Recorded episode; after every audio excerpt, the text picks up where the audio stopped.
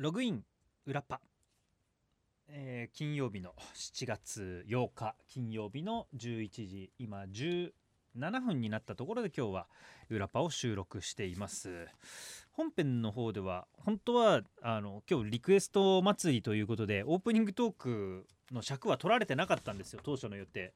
でもまあちょっとせっかくねあのエピソードトークというか久々に僕が沖縄に行ってきたっていう話をしたいからっていう話をして1個入れさせてもらった結果リクエストが1曲カットになりました。何がカットになったっていうでもちょっとかわいそうだしなそのカット。そのあのなんていうかもともとカットになってる曲はあるんだカットになってるとかリクエストの中で採用されない予定だった曲ってのがあって。ででもその中で採用するのを姉様が選んでくれてバーッと今日の進行表ってのに入れてくれてるんですよ。その中からさらに1曲カットになってるっていうのがあるんですけど。まあまあまあそれはねいろんなバランスですからね。やっぱり僕のトークを楽しみに聞いてくれてるっていう人もいるかもしれないっていう番組だ。でただあのその前のこれも裏パの方だから言いますけどやり取りとしてちょっとオープニングトーク喋っていいですかって話をしたら「えーでもな曲結構詰まってんだよね」って「いやでもせっかく久々なんであのエピソードトークしたいんですよね」っつって「えーでもそうしたらすごい長くなるでしょ」って言われて「あでも3分ぐらいで収まりますよ。そんな面白い話じゃないんで」そんな面白い話じゃないと思ってる話で1曲をカットさせたっていう心苦しさってのは若干ありますけれどもね。まあまあでもコロナ禍ってなかなかね面白い話ってのは出てこないんですよ。面白い話ってのはあのそういうのを気にせずにはちゃめちゃした時とかいろんな人と出会った時とかそういうところに転がっているわけででもそこに至るまでの一歩だからね沖縄。まあその話をもっとゆっくり特に何にもない話をするならば急遽まあ割と急遽1日6月休んでいいですよと、えー5月の終わりに「家族増資」という朗読劇があってでそれはまだ「どさんこ動画プラス」で配信になってるので見てください。もう1日仕事だったんですよ。1日3回40何分の公演をやったんです。1回が関係者向けの、まあ、最終リハーサルを兼ねて。で午後2時から、えーお客さん入れて1回目。午後5時からお客さん入れて2回目っていう3回。だからもう最終リハーサルの何時間か前には入ってるから朝から晩までっていう仕事土曜日やったで今までだとまあ土曜日仕事に行ったとしてもそれ他の月曜日から金曜日は普通に番組には出演する。でその代わり休日出勤みたいな扱いになって番組が終わったらすぐに帰っていいですよこの日は。っていうのが、えーとうちの会社のなんか休みの振り替え方みたいなね。休日出勤にしてくださいっていうことだったんですよ。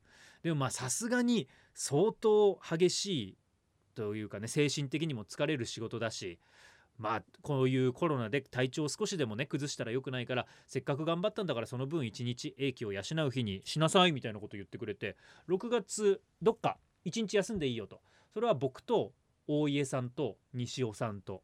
で佐藤君と岡田君も出てるんですけど佐藤君と岡田君って朝出てるのが1週ごとに順番なんですよ。だから自分が朝の出番じゃない時に1日休めるから番組は休むっていう形は取らなくて大丈夫だった。でも僕と西尾さんと大家さんは全部月金出てるからまあどっか1日選んで。で2人はまあその前の金曜日どっか選んで1日ずつ休んでるんですよ。でまあ同じ日にね株打ったらちょっと番組が回らなくなっちゃうからそれ振り分けてって言われて。そう。でまあ僕はまあ金曜日はこのラジオの収録があるから基本的には休みにはしません。というかできないですっていう話してじゃあ月曜日にって言って月曜日を休ませてもらって6月の27日ですね。それもね決まったの1ヶ月ぐらい前だったのかな。違うな1ヶ月も前あでも1ヶ月前には決まってたかな。まあそれぐらい。でそっからどうしよっかなと思って、はあ沖縄そろそろ行けるんじゃない？この感じだったら。って言って。で沖縄行こうかなと思い始めて。まあまあ一人で行こうかなとも考えたんですよでもあれこれもしかして大学の友達毎回沖縄行ってた友達に声かけたらなんとかなるかなと思って2人まあさなんか結婚して1人2人と抜けていって、えー最終的に最後まで行くメンバー3人なんですよ。1人はもう結婚してるけど単身赴任を長らくしてるから、まあ、割と自由に休みは動かせると。でもう1人は、えー独身で僕がまあね去年ちょっと結婚したので結既婚にはなったんですけどもう1年に1回は友達と沖縄行くからっていう話をもう最初からずっとしててまあまあ OK なんですよ。でだからその2人に連絡したら「6月の終わりってもしかして沖縄チャンスある?」って言ってあ一応6月の半ばにもね僕休みどっちか2択があったんですよ。こことここだったら沖縄チャンスあるかなって連絡したら、まあ、ちょうどいいところにその2人ともちょうどそこが休み取れるポイントだったんだよねっていう話になっておじゃあ行きますかっていう話にして全員で、えー、スケジュール合わせて残り2人はね金曜日と月曜日を休みにしたんですよ。だからもうその日のお昼ぐらいには入ってて2人とも。僕は金曜日の仕事が終わっていったから、えー、夜7時半とかに那覇に着いたのかな。ちょうどいい直行便がなくて今直行便が多分ピーチだけなのかな。それがなくてね、えー、終わってすぐ空港に向かってまず福岡まで行きで福岡から那覇までっていう行きは乗り継ぎ帰りは羽田乗り継いで帰ってきたんですがそれで3泊4日。いやーよかったね。やっぱり久々の。で今回行った島が僕は2回目4年前ぐらいに1回行ってる島なんですけれどもその時は1人で行ってたの。これコロナ禍でね観光客の数も絶対減ったじゃないですか。2年ぐらい。今ここねあの増えてきてるとはいえ。だから多分サンゴも回復したしああの軽石問題ってのはあったけれども沖縄に軽石がバーッと押し寄せちゃうとかね。でも多分サンゴ回復したし魚の生息域っていうのが多分海岸にちょっと近寄ってきてるんでしょうね。だから以前そのビーチに入った時よりも手前から魚がめちゃくちゃたくさんいるっていう状況になっててね。もうあの本編で話した通り僕は1時間ぐらいで波によって気持ち悪くなっちゃってすぐ海上がったんですけれどもそれでももう満足いくぐらい。今回良かったのはでっけえ亀がもう真横を泳いでたんですよ気づいたら。ダイビングじゃないよ。シュノーケリングだけなんですけれどもライフジャケット着てね。もうですぐゆったり泳いでるのを真横で一緒に泳ぐぐらいのことができてね。いやよかったね。あと何が良かったかっていうとここ3年ぐらい旅をしていないから実家にもろくに帰っていなかったしだからまあマイルが溜まってたわけですよ。だからその1ヶ月前に予定が固まってで飛行機取ったのは23週間前だったんですけれどもでマイルもまだ空いてるんですよ。まだ観光客もそんな押し寄せてないから。だからマイルだけであの飛行機が賄えた。っていうのもあってお金もほとんどかかってないっていうまあまあそういうことがありながらね。でまあ前回のこの裏パの収録の時にスケジュール詰め詰めにしてしてきたことあるんですけれども潜伏期間終わったら喋りますって言ってたのがまあこのこと。でも行ったらさ沖縄に行ってその週にコロナになりましたみたいなこと言ったらえー、ってまあコロナになるのはしょうがないよ。しょうがないけれどもいやいやってなるじゃん。やっぱり沖縄かっていう沖縄への風評被害にもなるし遊びに行ってコロナになんのかよみたいな気持ちもまあなくはないじゃん。それで別に非難されることはないんですけれども。だからまあまああのそういう心配がなくなってからあの喋ろうと思って1週間タイムラグがありながらのねまあそういうのになってるのがめんどくさい。本当だったらもうホットホットな状態ですぐ喋りたかったんですけれどもねっていう感じかな。っていうようなオープニングトークが何があったかっていうことも喋ってますのでぜひあおお土産の行方なんていうことも喋ってるのでぜひ、えー、7月の9日土曜日のログイン夜パも今からタイムフリーで聞いてみてください。じゃあツイキャスいきますか。オープニングトークこっちで勝手に10分ぐらい喋ったので。えー、っとツイキャス。スタートです。ツイキャススタート。ちょっと今つぶやきますからね。うい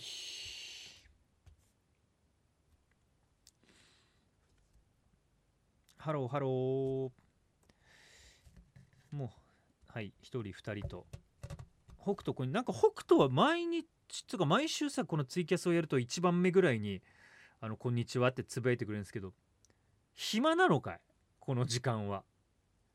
でもまああの今当時アヒルパパって沢中サックのシスターとか来てくれてますけれどもなんかあるんだろうね？その会社のシフトの問題とかあの金曜日はこの時間に出勤しますとか、うん、だからいつもまあ同じような人がね見てくれてありがたいですよこんな金曜日の昼間に、えー、例えば北斗はその北斗は毎日15時出勤なのでっていうことあそういうことね。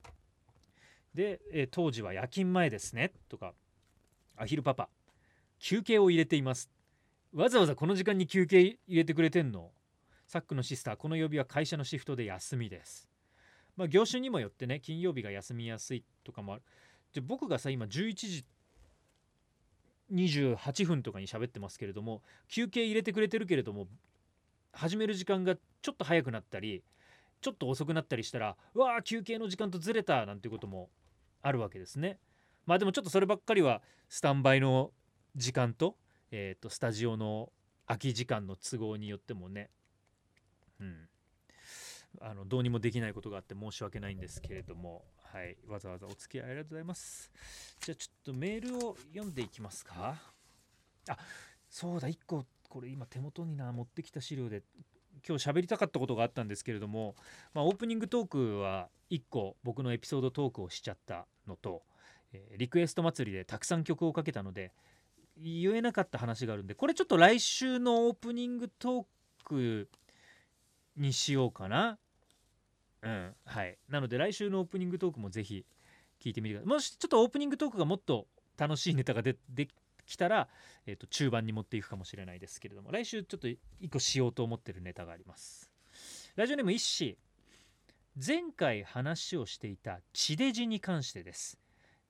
僕が地デジマンっていうキャラクターをやりましたっていうのを裏っ端で話しましたね、えー、2012年地デジ促進委員会から検証で地デジカが2体当たり家に未だに存在します。パペット型なのでパペットマペットのお遊びができますよ。当時ヤフオクで1000円で売買されておりましたが今駿河屋では値段がつくのかな程度なので大事に取っておきます。へえあの地デジカね。将来もっと取っといたらうんプレミアつくのかな。でももう結構な数あんのかな？でも2体来るでしょ？だ2体で親子で地デジカと地デジカであの遊んでくださいっていうこととかなのかな？へえ。駿河屋で買ってくれんだ地デジカのパペットとか。なんかアニメグッズとか中心かなと思って。僕も駿河屋で結構この春にいろんなものを売ったんですよ。何売ったかな？大きいところで言うと XBOX360 を売りましたね。なんかねその XBOX もビッグカメラ .com でめちゃくちゃ安売りしてた。本体。本体とソフトだったか。本体のなんかプレミアムセパックバリューパックみたいなやつがまだだって XBOX1 とか出る前だよ。360のまあ確かにちょっと時間は経ってたけどそれがね1万4800円ぐらいでビッグカメラ .com でセールでたまたま買えて、うん、それを売りましたね。大きいところで言うと。ちっちゃいところで言うといろんなフィギュアとかプラモデルとかまとめて売っていくらぐらいになったかな？何回も売りに行って全部で8万ぐらいにはいろんなものでなりましたね。いや売りたくないもんもあったよ。あったけれどもまあまあ必要に苛まれてというかね迫られてですね苛まれるわけじゃなくて罪の意識はないよそこには、うん、まあまあでもねそういうのを捨てずに買い取ってくれるっていうことがありがたいので、えー、転校生は子作り名人東京都10万26歳女性から。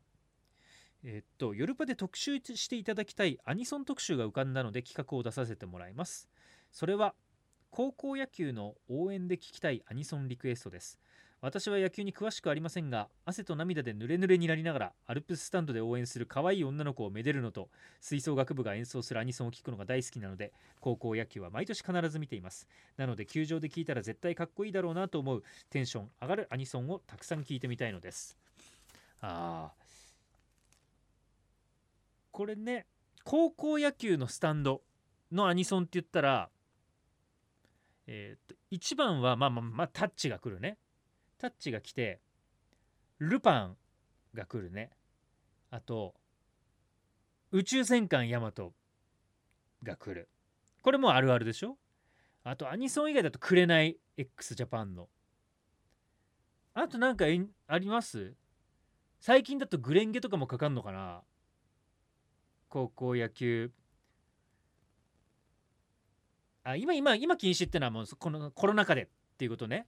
そうそうだけどそっか。ってことはグレンゲはコロナ禍になっちゃう可能性ある？でも18年とかだったかもしれないですね最初出って言ったら。うん。えー、和樹リア。穂村とか盛り上がりそう。穂村ちょっとスローテンポすぎないかな？それをアップテンポでダダダダダそれをまあでもまあまあ燃え燃え上がるうんとかなんかそういう感じか。エメエメは良さそうだね。残響は。うん。あとな何やった？高校野球のスタンド。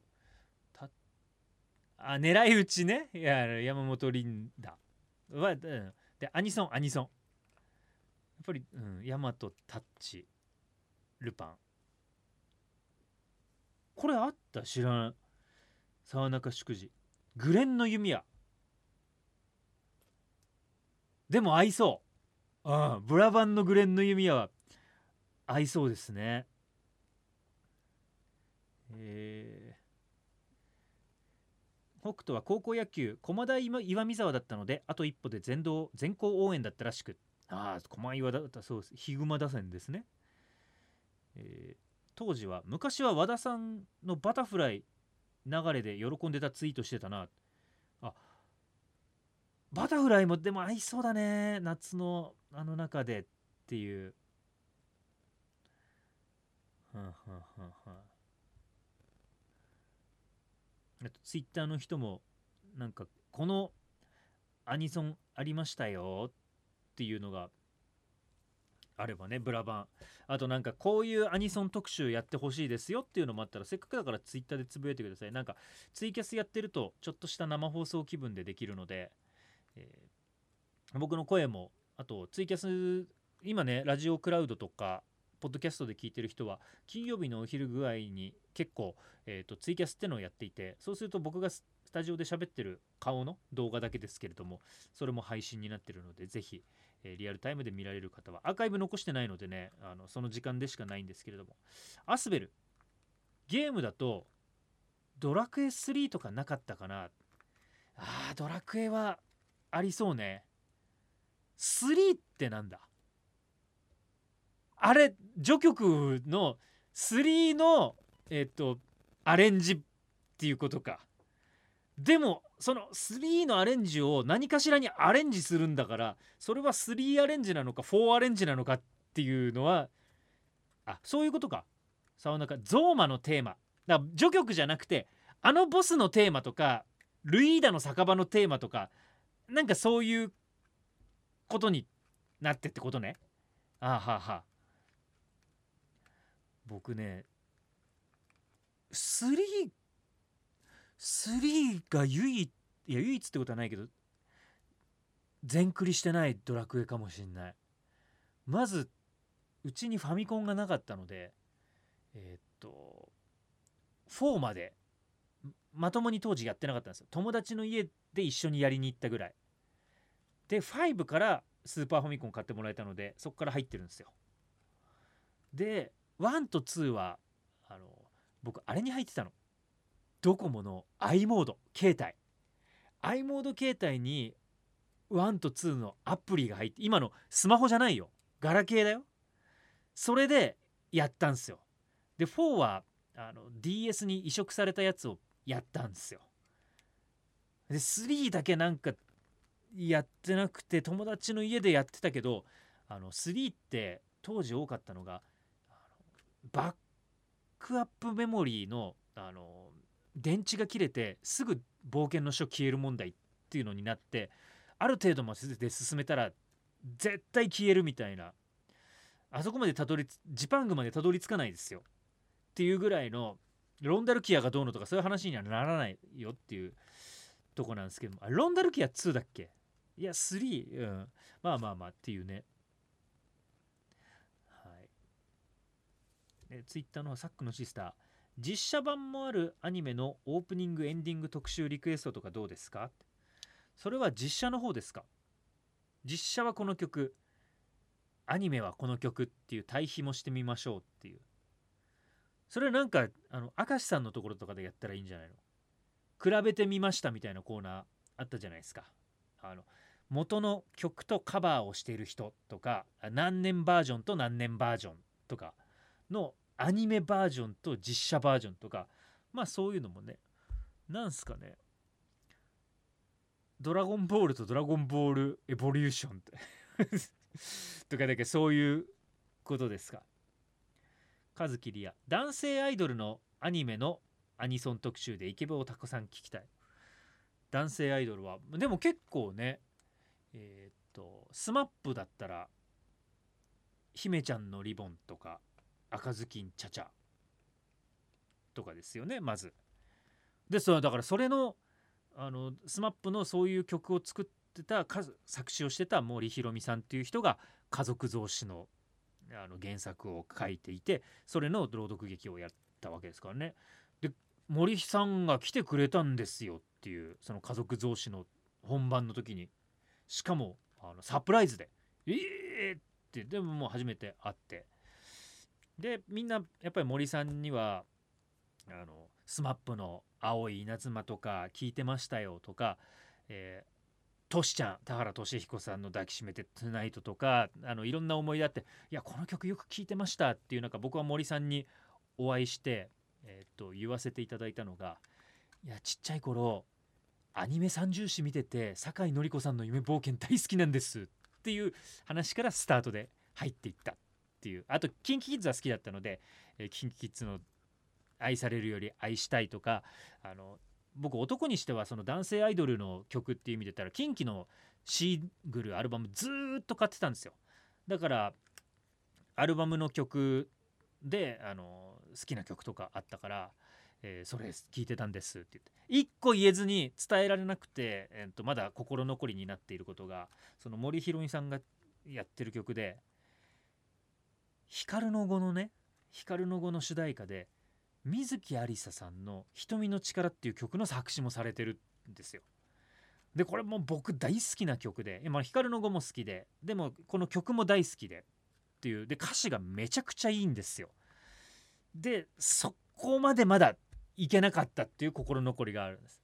でも本当にあの KinKiKids と、えー、ノリピー夢冒険のところまで行って他の人もいるからさ僕一人が「あの瞳の力めちゃくちゃいいですよね」っていうあの光の語の世界とか、ん、でも水木有沙さんって、まあ、他の曲もある中「瞳の力」っていうのも結構何て言うのかなやっぱりアニメ好きとか光の語好きとしてはあれは名曲なんですけれども水木有沙好きの方の中では代表曲ではない。っていうなんかまあ他の人もいてなかなか喋れなかったんですけれどもね、えー、サックのシスターブラックビスケッツのタイミングも森ひろみさん作詞だったはず。そうです、えー、タイミングもそう。だからもう本当にもうめちゃくちゃヒットメーカーですからね。であの僕は光の語はリアルタイムはね見てないんです。リアルタイムは弟が漫画も持っていてアニメも見ていたからチラ見ぐらい。それこそもう僕大学生だったのでもうちょっとアニメをリアルタイムで見る世代じゃなくなっちゃってたんですよね。あの毎日飲み会とかしてたので光の碁って多分夕方5時6時のアニメだったと思うんですよテレ東の。だから、うん、リアルタイムじゃないんだけれども大人になってから改めて見て今でももうなんか嫌なことあったりとかちょっと暗い気分になってる時は光の碁を見てあので神の一手を極めようと思ってはいるんですけれどもそれぐらい大好きな光の子は名曲揃いですからねその他あのドリームの「ゲットオーバー」とかもうめちゃくちゃいいしねっていう。あとあのなんだっけ。なんとかここが難しいのが、まあ、いくら僕の歌唱とはいえ著作権にかかってしまうかもしれないっていう。なんかツイキャスでアカペラで歌うのは OK とか、えー、とアーカイブに残さなきゃ OK とかはあると思うんですけれども、うん、なんとかチャイルドみたいな、えー、と一番最初のエンディングだったと思うんですよね。うん、その曲とかもめちゃくちゃいいし、うん、エンオープニングエンディング全部神がかってたアニメの曲特集。まあ、曲とアニメ特集とかやりたいですね。だから光の語で1から10まで全部ドワーッと曲を設定するとか。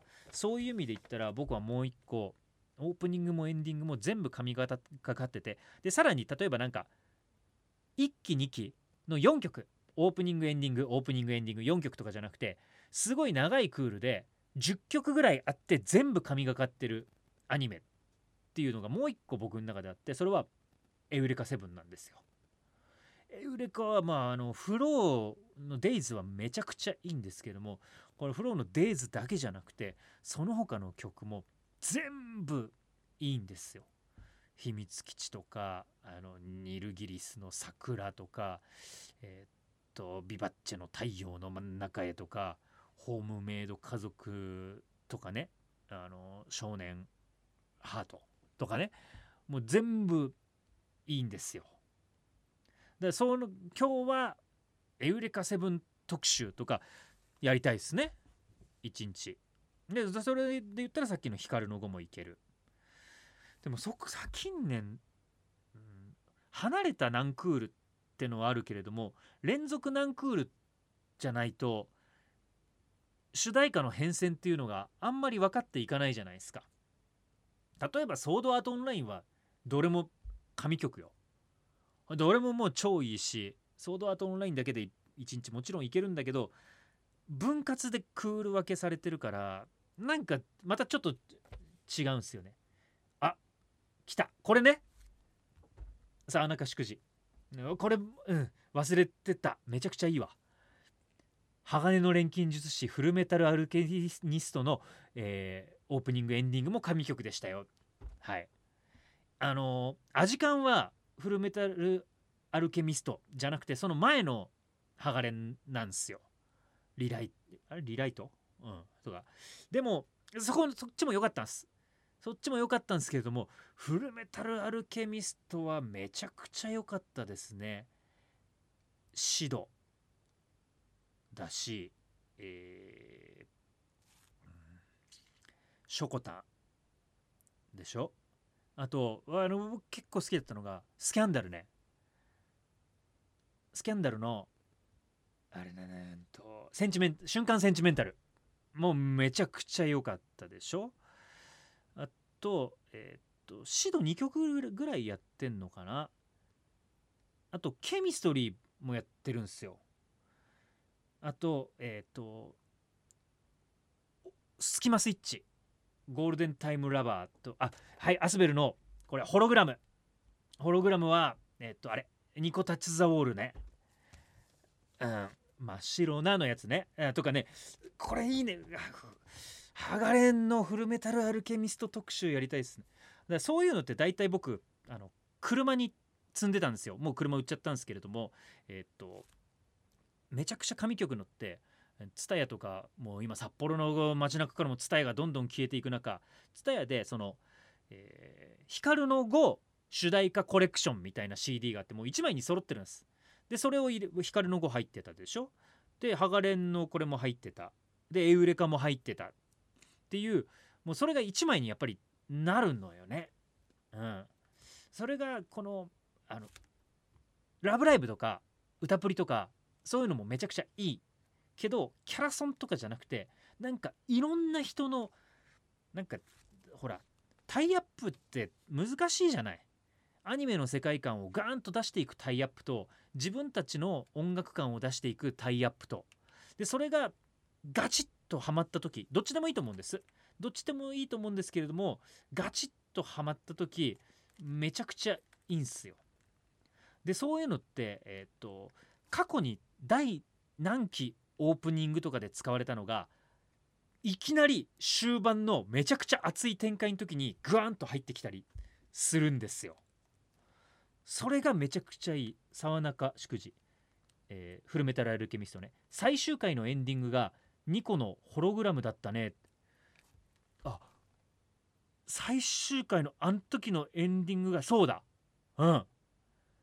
とかね。あと「タンタンタンタタン」がこれはショコタンなんですけれども切なくなってく展開の時とかあとあのあれよアームストロング兄弟お姉さんと弟のめっちゃ熱い戦いとかあのの時にえーっとさっきさっき言ったあれよ。瞬間センチメンタルスキャンダルのあの疾走感「テレレテテテテテ」っていうイントロが入ってくるエンディングの突入の仕方とかあれがもうフルメタルアルケミストは神なわけですよ。あっていうのをぜひちょっと語りたいね。今度剥がれんかな？今はフルメタルアルケミスト会っていうのを一回作るかな？実写映画完結記念っていう風に。うん、とかね、えー。アスベル。師匠の錬金術師だからのショコタンエンディング好きっていうね。えーっとショコタンのその曲はタイトルがもうこれが年なんですよ。えっと「てんてんてんてんてん」から「てれん」曲はわかるし歌詞も出てくるんだけれどもはい、えーぜひショコタンのエンディング曲のタイトルとか今ねえーっと気持ち悪いな。出てこないな。シャイニーゲートじゃなくてデビューから順番に行ってみてもいいかなとかね思うんですけれども。えーっとああ、ま、雨はシド。えー、嘘嘘はシドだけれどもシドの嘘ってこっちだったっけ？あっちのあのなんだっけ？あれよ。もうこのシドのシドの嘘はあれだよね。あのなんだっけ？執事黒執事じゃないかな。嘘は黒執事です。雨がこっちのハガレンだと思うんですよね。モノクロのキスがどっち？黒執事。あでもそうだ。あの日見た空は鋼色の空にはそうだ。だから嘘はやっぱりあのあれだね。鋼だね。はい。でえーっと雨が後の方で出てくるんですよ。っていうそうだ。はあはあショコショコタンのハガレンはいやショコタンファンを公言しときながらタイトルが出てこないっていうすぐは出てこないんだよ。ででも僕がこうやってバーッと言ってる中あそうそう沢中祝辞ねレイ・オブ・ライト、うん、レイ・オブ・ライトです。でめちゃくちゃあのゴールデンタイムラバーに今度飛ぶとあれあの炎の錬金術師はロイ・マスタングだからあのあれよキンブリーのあたりじゃなかったかな。キンブリーのあたりがゴールデンタイムラバーだったような気もするし最近調子どうだいみたいなね。はい。ちょっと今さこれも別にどうってことはないんですよ。どうってことはないんですけどあのハガレンの原作で扱ったシーンベスト3みたいなネット記事とかめっちゃ上がってるんですよ。でえーっと扱ったシーンとかねあれ原作めちゃくちゃ良かったよって言ってなんとか映画見させに行こうとしてますよね っていうことは思う。いやいやあの実写版で良かったところっていうあのタイトルじゃなくてあと原作の荒川博さんが絶賛みたいなのとかね。僕あの PV 見ましたよ実写版の完結編の。まあ見ましたよぐらいで 感想は全部やいやネタバレは怖いのでね。ネタバレすると良くないのでちょっとやめときますけれども。まあ僕はあの何度も言いますけど実写版賛成派なのでそこから知ってものあの作品を知って原作に入ってきてくれたらいいなっていうふうに、えー、金剛提督仕事中なのでコメントだけ残しときますよとかね。はい。08金銭かヨルパだったら荒川先生呼んでリクエスト祭りとか来てくれるんすか？いや来てくんえわかんないけどそういう形でメディアに出られてんのかな？僕ちょっとあのそこまであの荒川博夢先生の動向っていうのを注視したことがないんですけれども。でもそうしたら今今だと確実にさあの銀のさじ店の PR につながるじゃないですか。あれと放送してたのは UHB なんですけどもノイタミナだったんで。銀のさじ店やってんのは HTB さんなんですよね。え北斗一度出てますねテレビで。えそうなんだ。え来てくれんだったらまあいろんな話を聞きたいですけれどもね。でもそしたらハガレンだけじゃなくてやっぱり銀のさじも聞きたいし、うん、アルスランとかの話にもなっていくしねっていう。あ北斗顔は牛でしたがかっこ笑だからやっぱりそうなんだよ。うん。声はいけんのかな？ラジオだったら声だけでとかね。えー、いいね。はい。じゃあちょっと次回次回つうかうん。ハガレンだね。ハガレン特集を一回何かでやりましょう。僕勝手に言ってるから姉様は今 あのガラスの向こうで「はあ?」って思ってるんでしょうけれども。でもだってそうしたら CD はその1枚用意したらいいんだから。鋼の錬金術師フルメタルアルケミスト主題歌コレクションっていう CD さえ用意すればよく。でなんか大喜利のお題は僕が考えてバチンっていうだって僕らはだ言ったらハガレンのコスプレでドキドキフードパークやってるんですから。ねその時じゃあ出してきましょう。あの時のあるあるの僕はあるのあの時カズさんに何かやってもらいましたハガレンは僕があるの格好してで多分ホムンクルスとかやってもらってないのでそれこそその時にカズさんにあのなんでか何のつながりか分かんないけど後ろにスタンドを背負ってもらってジョジョで出てきても出てきてもらったんじゃないのかな？多分僕がうんハガレンでいきます。それもなんでハガレンやったのか？実写化の第1弾。いやそんな最近の話じゃないな。ハガレン何周年とかだったのかもしんないけれどもね。で僕はそれでやって僕はあるの鎧を着ていって バッチその時の前工場を覚えてますもん。あのあ全部は覚えてないよ。前工場で、えー、ハガレンって一番最初死んじゃったお母さんを蘇らせるためにアルとエドが連成をしていく人体連成禁断のをやっていくって言うんですけど僕らは禁断の放送時間連成をやろうって言ってなんとかこれで放送時間を連成してやるみたいな60分から2時間にみたいな風にバチンってやってバチバチバチっつってやられた。 On the Radio に持っていかれた。みたいなことを言って 結局日曜日でより時間を減らされたみたいな。ね。